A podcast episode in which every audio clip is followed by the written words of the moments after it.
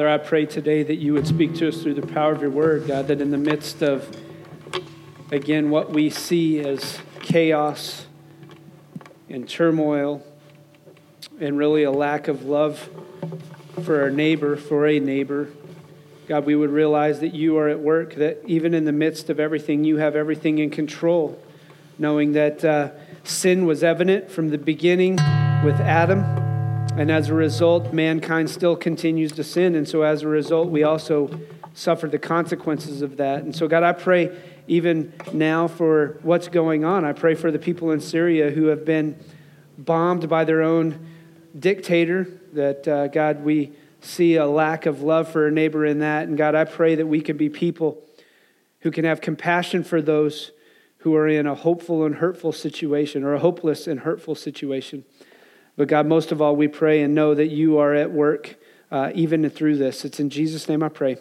Amen. If you have your Bibles, turn to Matthew chapter 9. We're continuing our The King and His Kingdom series. And I want you to think about this. And as we talk about this, when Ethan was a little boy, he would sing this song. There was a song by a guy named Toby Mac. For those of you who are into Christian music, you might know a little bit about what I'm talking about when I talk about Toby Mac. For those of you who are old, if I turned it on, your ears would probably bleed. So I'll spare you, but I'm not joking. It's really good music, but you may not think so. But anyways, we would listen to this song called Lose Your Soul by Toby Mac, and it says something about, I don't want to gain the whole world and lose my soul. And Ethan, when he was about 2 or 3, would sing, I don't want to kangaroo my sword. And so it was one of those things that anytime we hear this song, I don't want to gain the whole world and lose my soul, always reminds me of my son not wanting to kangaroo his sword. So I don't know what brought that up. You know how, any of you ever sing words to songs that you thought were one way, and then somebody's like, dude, what the heck are you talking about? It goes nothing like that. Like, my wife has corrected me on multiple occasions when I was singing a song, and she's like, bro, that's not the way the song goes, dude. And you're like, yeah, it is. No. And then you look up, anybody take out Google, look up the lyrics of the song, and you're like, oh yeah, she's right. So the reason why I bring that up is because we're going to head into this idea of gaining the world and losing the soul. In Matthew chapter 16, and you can turn to Matthew 19, but in Matthew chapter 16, verse 26, it says this, what good will it be for someone to gain the whole world, yet forfeit their soul? Or what can anyone give in exchange for their soul? And so Jesus is talking about that, and he's jumping into it. So if you have your Bibles, turn to Matthew chapter 19, and you can read along with me. You don't have to read out loud. If you don't have your Bible, you can follow the words on the screen, but listen to what it says here as we go along. Matthew chapter 19, verse 16. All right. And he says this, now a man came up to Jesus and asked, teacher, what good thing must I do to inherit eternal life? Matter of fact, if you have your Bibles and you're following along with this, I always try and encourage people to circle and highlight. I'm a circle or highlighter type guy. And I want you to circle the word I, because there's a key theme that's going to run through this. What good deed or what good thing must I do to inherit eternal life? In verse 17, he says, why do you ask me about what is good? Jesus replied, there's only one who is good. And if you want to enter life, keep the commandments. In which he says this, and I love the question because really this is the reality of where most of us fall into line. Which ones? The man inquired. And Jesus replied, do not murder, do not commit adultery, do not steal, do not give false testimony, honor your father and mother, and love your neighbor as yourself. And then listen to verse 20. We always love the people who are self-righteous in a certain way, or the people who think they got it all figured out, because he says this, all of these I have kept, the young man said. What do I still lack? Have you noticed that? All of these I have kept, and what do I still lack? In the midst of keeping all the laws, in the midst of all the legal ramifications and doing the 10 commandments or following the commandments, he says, I've kept all of those, but what do I still lack? See, the reality is that legalism, or this mentality that I can accomplish things on my own if I just follow these certain rules, God wants to show us a bigger picture that legalism is not what leads us into righteousness. All right, so he says, all of these I have kept. What do I still lack? And Jesus answered, if you want to be perfect, Go and sell your possessions and give to the poor, and you will have treasure in heaven. Then come follow me." And listen to what happens in verse 22. "When the young man heard this, he went away sad because he had great wealth." All right, this is a reality in America, in all honesty. I don't know if you realize this, but as far as a overarching theme, Americans are rich. Even if you're poor, you are rich. If you make more than $12,000, you are in the, listen, $12,000.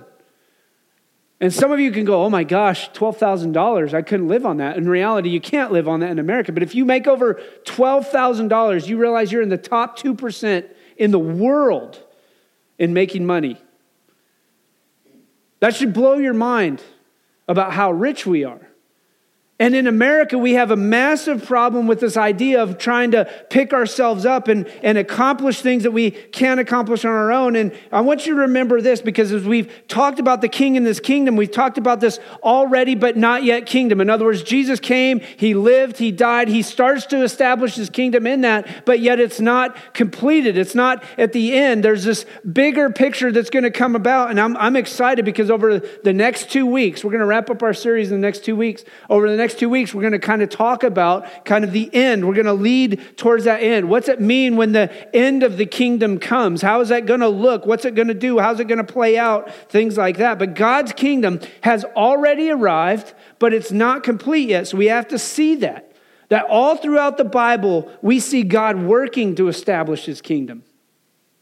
God is continually working to establish his kingdom all throughout the Bible. And listen to what man does. Man loves to attempt to build his own kingdom. So in reality, what we're reading here is a rich young ruler who is risen in leadership potential. He is loaded with money and possessions. He's looking for the next greatest thing to add to his checklist for accomplishing his big kingdom for himself, and yet he's still worried about eternal life. Okay? This is America, really, in a nutshell. This big picture played out. We've got all kinds of things we look at, but there's a doubt in so many people's life is, what does it mean to be a part of the kingdom of God, or how do I know if I have eternal life? Matter of fact, there's a big movement really right now to say, hey, when I'm dead, I'm dead. You just stop. There is no life after death. But what we're going to see here is really an answer that Jesus wants to point us to. What he wants us to see. The big picture, the overarching picture of Jesus' kingdom is that Jesus' kingdom is not about you and I, it's about him. It's not about what you can do to get into the kingdom, but what God did to get you into the kingdom, how God wants you to be a part of his kingdom, how God wants you to be an active role and participant in playing out in his kingdom, in his big kingdom picture.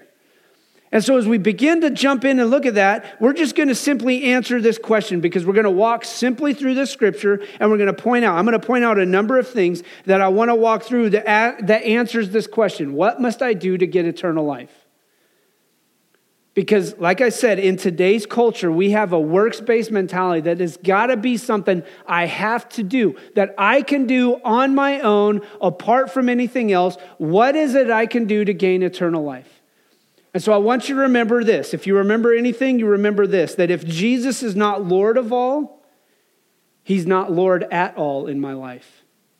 That means everything in my life has to fall under his lordship and his leadership. He is the king over all of my life, or he is the king over none of my life.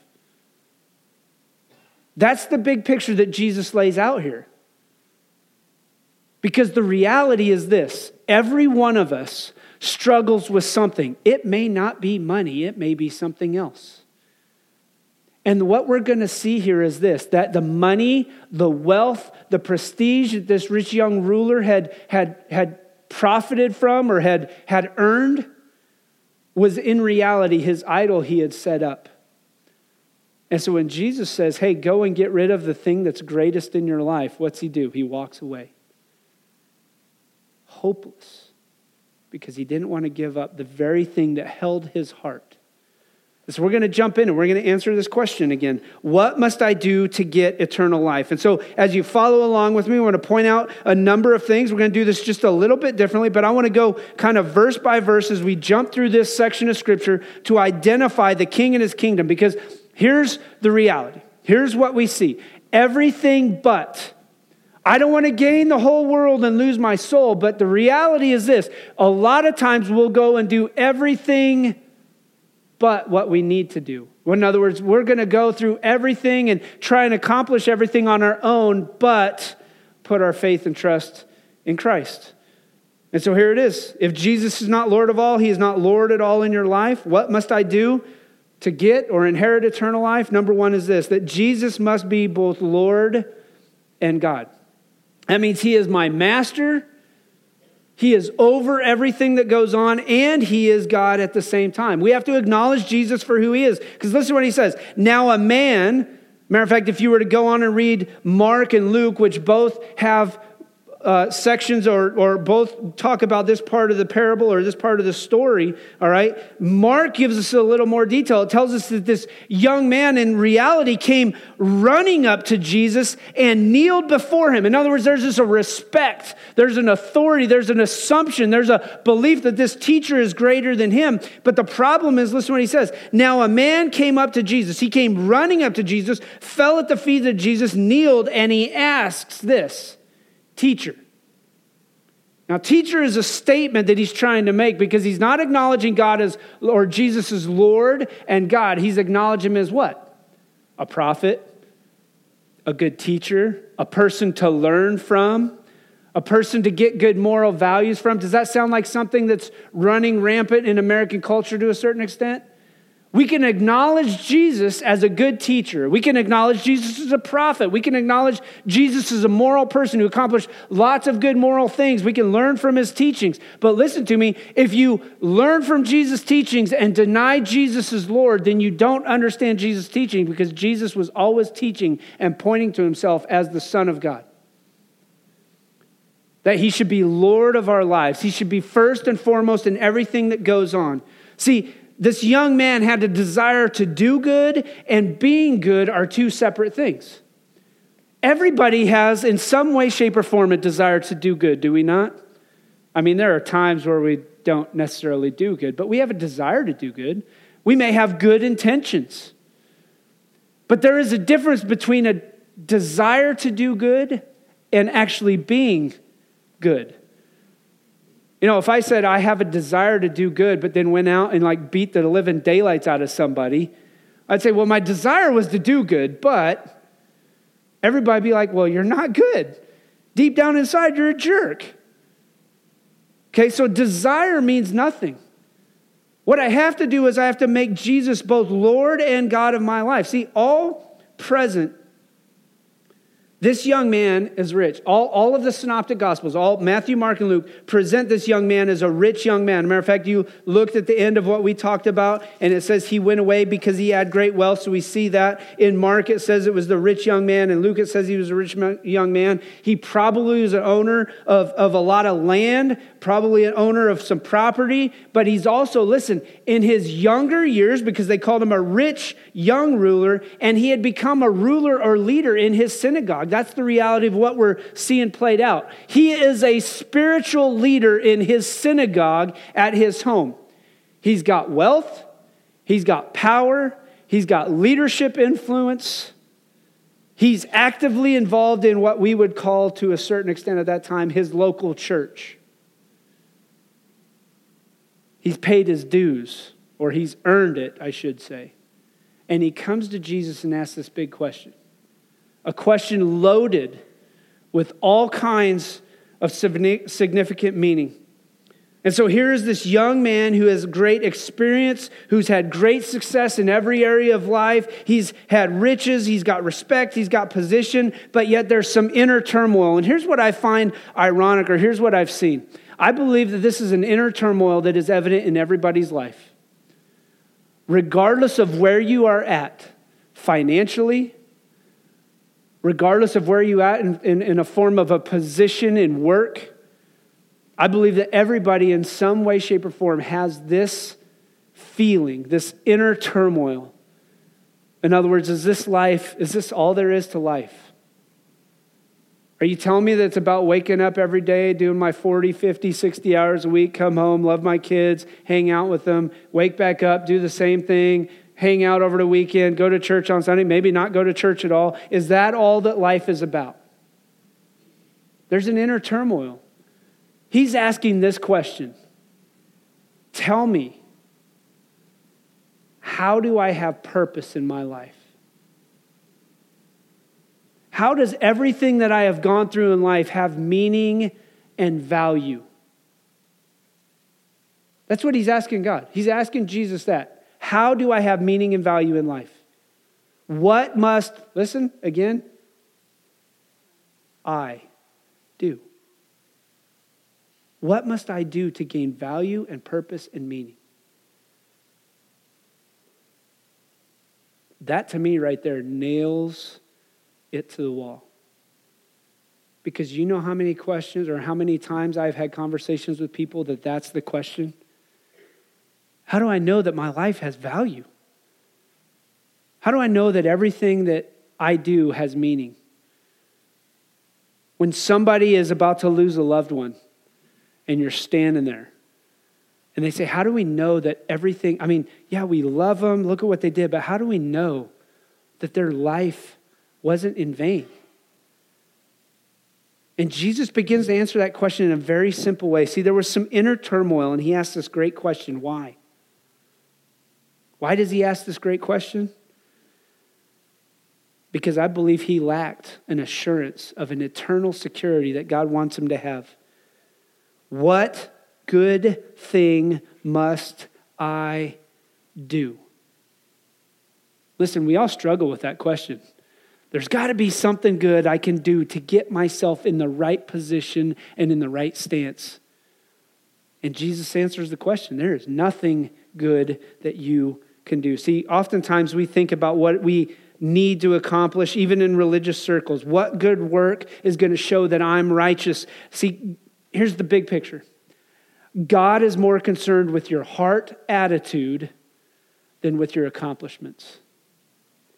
God is more concerned with your heart than he ever is with your accomplishments.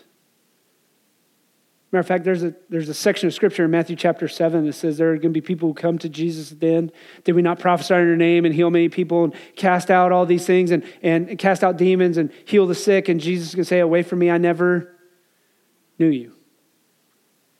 Why? Because you made it all about what you could do rather than worrying about the heart. And so I have to understand, in order to get eternal life, I have to make Jesus both Lord of my life and acknowledge him as God overall. See, because here's the big picture. If your heart is right, your performance will be right as a result of your heart. Here's where the Bible says this. Out of the overflow of the heart, the mouth speaks. Out of the overflow of the heart comes the fruits of what I do. When I lash out, that is just simply a result of my heart. It's the sinfulness in my heart. When I lash out at a person, whether it's in impatience or anger, it is just simply an overflow of the heart. It shows the sinful nature I have inside. So what must I do to get eternal life? I have to make Jesus both Lord and God over my life. Number two, I have to know God is the only one good. Listen to what he says following that. Why do you ask me about what is good? This guy comes to Jesus and asks him a question. Don't you hate when people ask questions back?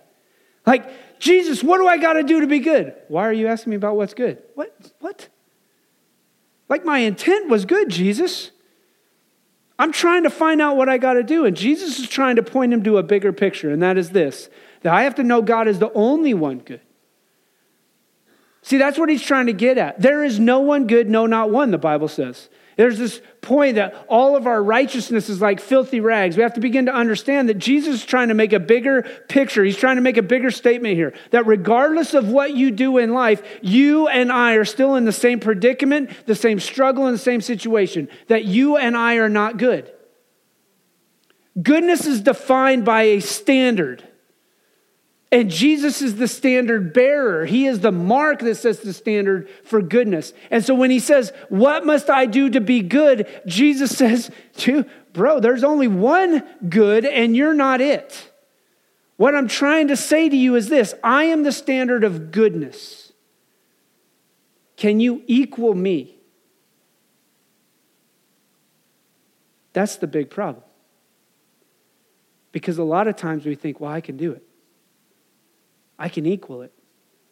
I can be equal to what's going on. I can strive for that. See, this young religious ruler acknowledges Jesus as teacher, but doesn't understand really who Jesus is. And that's what we just said. But many in today's world believe they've done good things. Listen, there's all kinds of great things that have gone on. I can go down the road. If you want to talk about Tom's shoes, we can talk about World Vision. There are all kinds of good things that people have accomplished. Some Christian-based, some not Christian-based. They are good things that people have attempted to accomplish, but that does not earn you eternal life or a seat in the kingdom of heaven with God.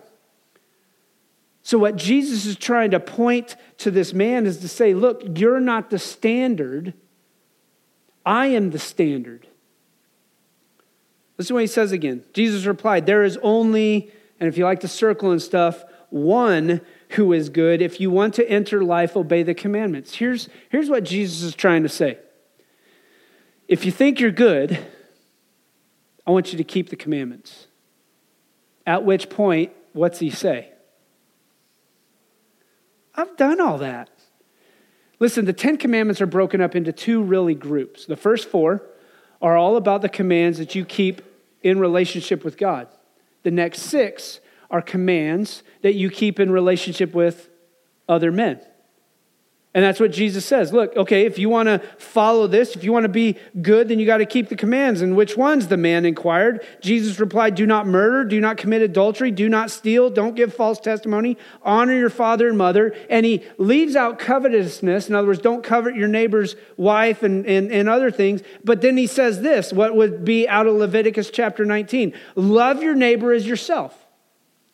So he's laying out this big picture to know that God is the only one good. Jesus is not merely a good teacher or prophet. Jesus is the standard. And Jesus is saying, if you can't live up to this standard, then you miss the big picture. Here's the thing. All the law does, according to the New Testament, according to the Bible, all the law does is show how bad we are. This is one of my big pet peeves. Look, I understand the desire to maybe put the 10 Commandments in front of some state buildings and things like that. But listen to me. What do the 10 commandments based upon Scripture's teaching do? They reveal how bad we are, because you and I can't. Matter of fact, I've said this over and over and over again. It probably gets sick running through your mind. But the funny thing about this upside down kingdom, the king in this kingdom idea, is this: Jesus always changes the standard, or Jesus ups the standard, I should say. In the Old Testament, he says, listen, what we just talked about, do not murder. But Jesus goes on and says that if you've looked at a brother, or if you've committed murder in your heart, in other words, you hate a brother in your heart, you have committed murder of that brother, all right? He says, do not commit adultery. But if you've looked at a woman lustfully, you've committed adultery. All right? Jesus raises the standard. Why? Is he trying to show us that we can't accomplish it? Yes. He's trying to say you can't live up to the standard. And here's the big picture. Jesus comes in and he says, look, I did not come to abolish the law, but to fulfill the law. Jesus says that the law shows us how sinful we are. We can't live up to the standard. So Jesus says, I live up to the standard for you. So I have to know that God is the only one good, and that includes Jesus, his son. There is no one good, no, not one. If you want to enter life, obey the commandments. So if Jesus is God, he's also Lord or master or the boss, and he calls the shots. If you come to Jesus, you must come to him. You must come to him for eternal life on his terms, not on your terms. When you enter a contract to buy a car or a house, I mean, you can, to a certain extent, manipulate that contract. You can say, well, I want it this way. And it might be a negotiation. Listen, there's no negotiation with God. God says, you enter this on my terms or you don't enter at all. I must be Lord of your life, in other words, master of your life, and God over all, or you don't believe in me. So he is either Lord of all or he's not Lord at all in your life. Listen to Romans chapter 3, verse 23. We sin in that we fall short of God's glory, right? For all have sinned and fall short of the glory of God. See, God's holy and perfect character. That's the standard for God's righteousness, is God's own holiness himself. So we have to know that God is the only one good. Jesus is diverting attention from the young man's inadequate criteria for entering into life and rather focusing on the goodness of God. See, what we want to do usually is this. We set up the criteria based upon, listen, not God's standards, but how we view somebody else. Well, I'm better than that guy.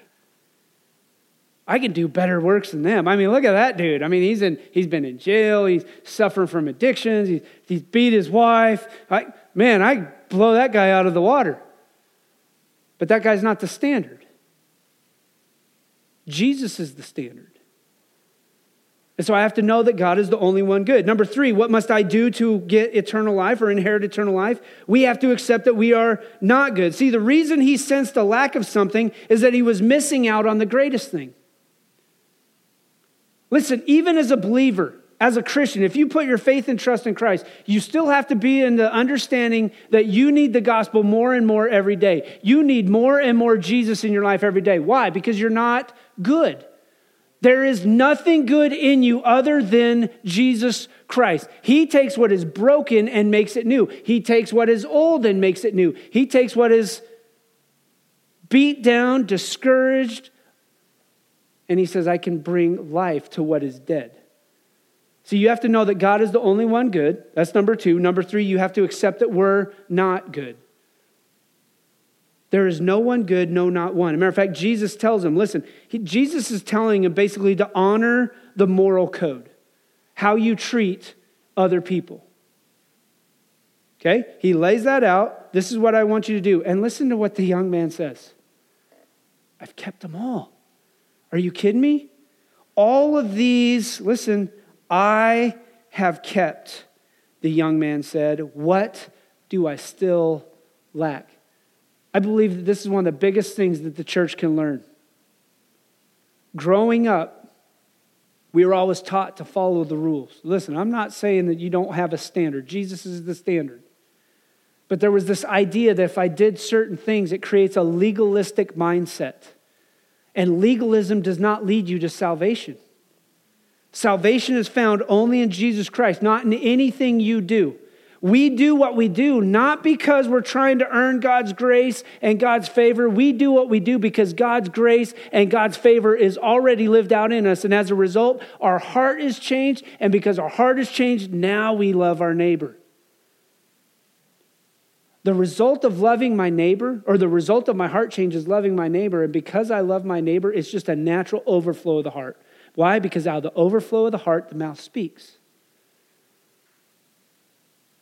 Loving my neighbor is living out that moral code, those statements. But loving my neighbor as myself.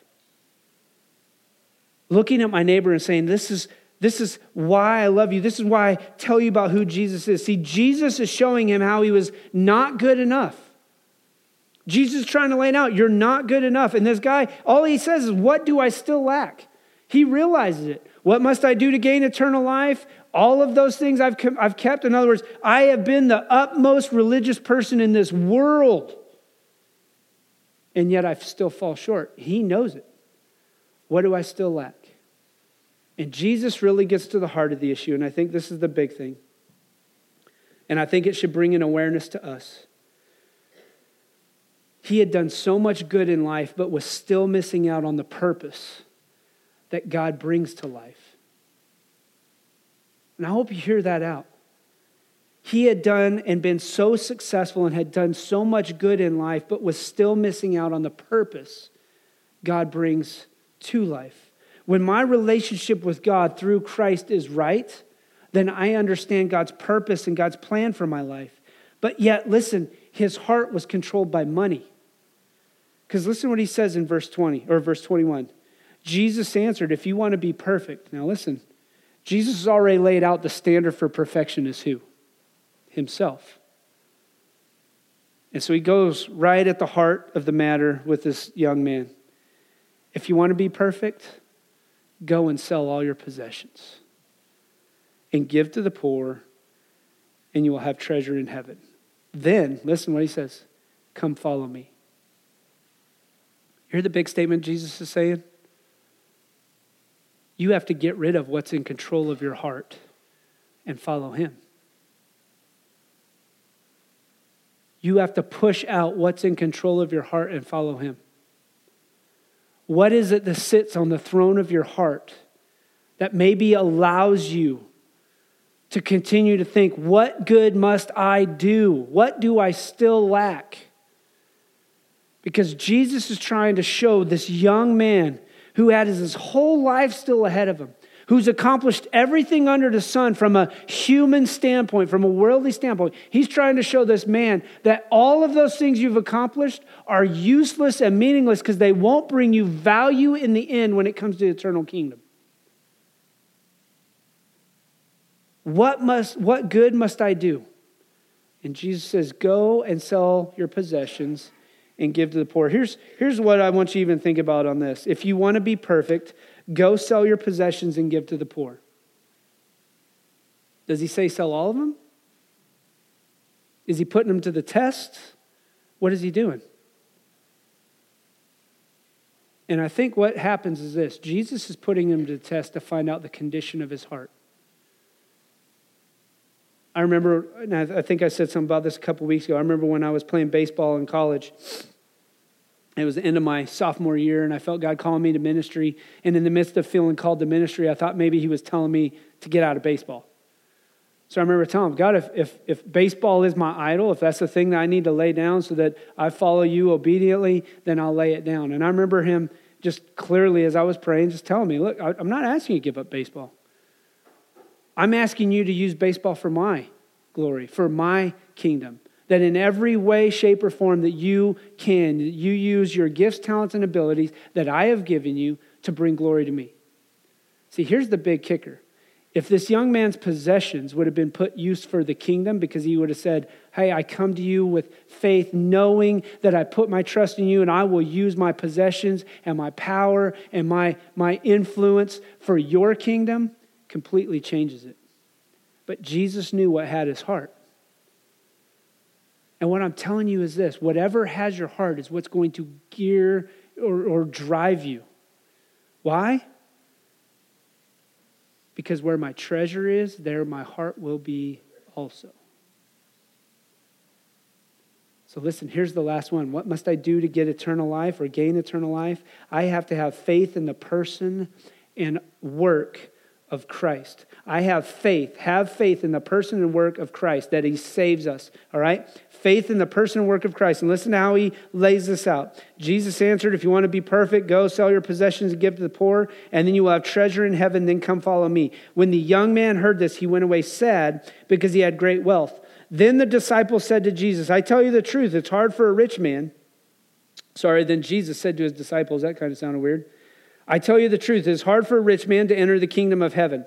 Again, I tell you, it's easier for a camel to go through the eye of a needle than for a rich man to enter the kingdom of heaven. And when the disciples heard this, they're greatly astonished. They asked, who then can be saved? And Jesus looked at them and said, with man, this is impossible. With God, all things are possible. See, here's what I have to understand. I have to have faith in the person and work of Jesus Christ. Remember what he said. He was acknowledging this guy, or he was the young man was acknowledging Jesus as a teacher, when Jesus should have been acknowledged as Lord.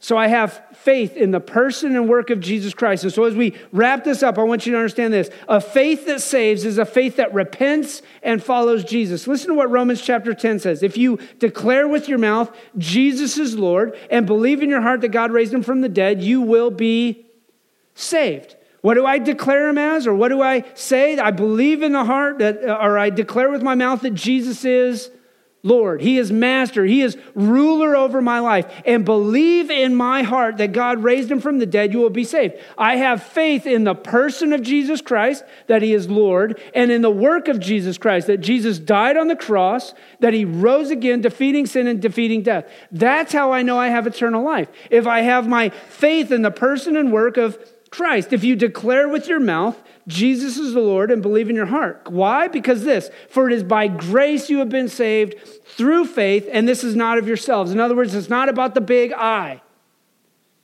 What must I do to get eternal life? I have kept all these things. What do I still lack? It is by grace you have been saved through faith, and this is not from yourselves, it's a gift of God. Now listen to this. Not by works, so that no one can boast. And I love this. For we are God's workmanship or handiwork, created in Christ Jesus to do good works, which God prepared in advance for us to do. As a result of being saved, as a result of putting my faith and trust in Christ, as a result of declaring Jesus is Lord and believing God raised him from the dead, God now creates me into a new creation. I am his handiwork to do good works. My good works are not a result of me doing good things so that I can earn God's grace. My good works are a result of God working in me so that I can show God's power and glory working in me. See, our faith can't be in our works because our works fall short of God's glory. And that's the big picture. See, the big thing is this, that this rich young ruler, he loved with an idolatry sense, he loved his wealth. That was his God. And whatever it is that you let sit on the throne of your heart is the very thing that will control you. Why? Because his riches came before God and everyone else. That's why he walked away. And so when Jesus lays it out with the disciples, look, it's hard for a rich man to enter the kingdom of heaven. The disciples are like, whoa, wait a second. And he uses a great analogy. The largest mammal at that time known in the Palestinian area to the smallest thing they could ever use to describe it. And he says, look, it's just like a camel who could go through the eye of a needle. And everybody knows that's impossible. I mean, anybody ever sat on a camel? Smelled a camel? I mean, they're nasty. You can't get them to go through an eye of a needle. Maybe the space needle. I don't know. Eye of the space needle? I don't know. Not going to happen. And so Jesus lays this out, and the disciples begin to question, well, then how is this going to happen? And God says, look, what's impossible with man is possible for God. When I put my faith and trust in Christ, when I believe that Jesus Christ is Lord, I place him as Lord over my life, and I confess that with my mouth, that Jesus is Lord, and that God raised him from the dead, then you'll be saved. That's the big picture. And the question is this, do you gain the whole world and forfeit your soul solely because possessions, a job, family, acceptance, authority, power, may be the thing that controls me? See, I believe, and I'm going to wrap up with this, I believe one of the biggest things, one of the biggest lies, one of the biggest struggles that we as Americans struggle with is that we can do it. In the midst of being a nation that is strong and secure in who we are, we're also a nation of pride and arrogance personally because we think we can do it on our own. We think we can gain God's grace, God's wisdom, God's salvation by doing our good works. Listen to this, and I'm going to finish with this. The question may not be today, it may not be riches for you, but it's what is in control of your heart. And R.C. Sproul, a pastor who has recently passed away, great theologian, says this, the only works of righteousness that serve to justify a sinner are the works of Christ. Apart from Christ, I am no good. I am a broken man, full of sin, not focused on the love of my neighbor. But with Christ, I love my neighbor. Let's pray. Father, we know that apart from you, apart from your Son, Jesus Christ, that we are not good, that there is no one good, no, not one. And so, God, I know today that maybe there is something sitting in the throne of our heart that we struggle with, something that we know that is in control. And maybe there's somebody today who's never put their faith in Christ. They've never declared Jesus as Lord. He's master over their life. They've never acknowledged his resurrection. And maybe today it would be something as simple as that they need to do that. Maybe your Holy Spirit is calling them out, drawing them. But God, I also know that there are some today that maybe we focused on works and what we can do to accomplish righteousness when we realize that righteousness is not accomplished apart from Christ. And so God, as we close with this song, we pray that you would have your way, that the Spirit would move just as we sang earlier, and that you would show us where we need to be. It's in Jesus' name I pray. Amen.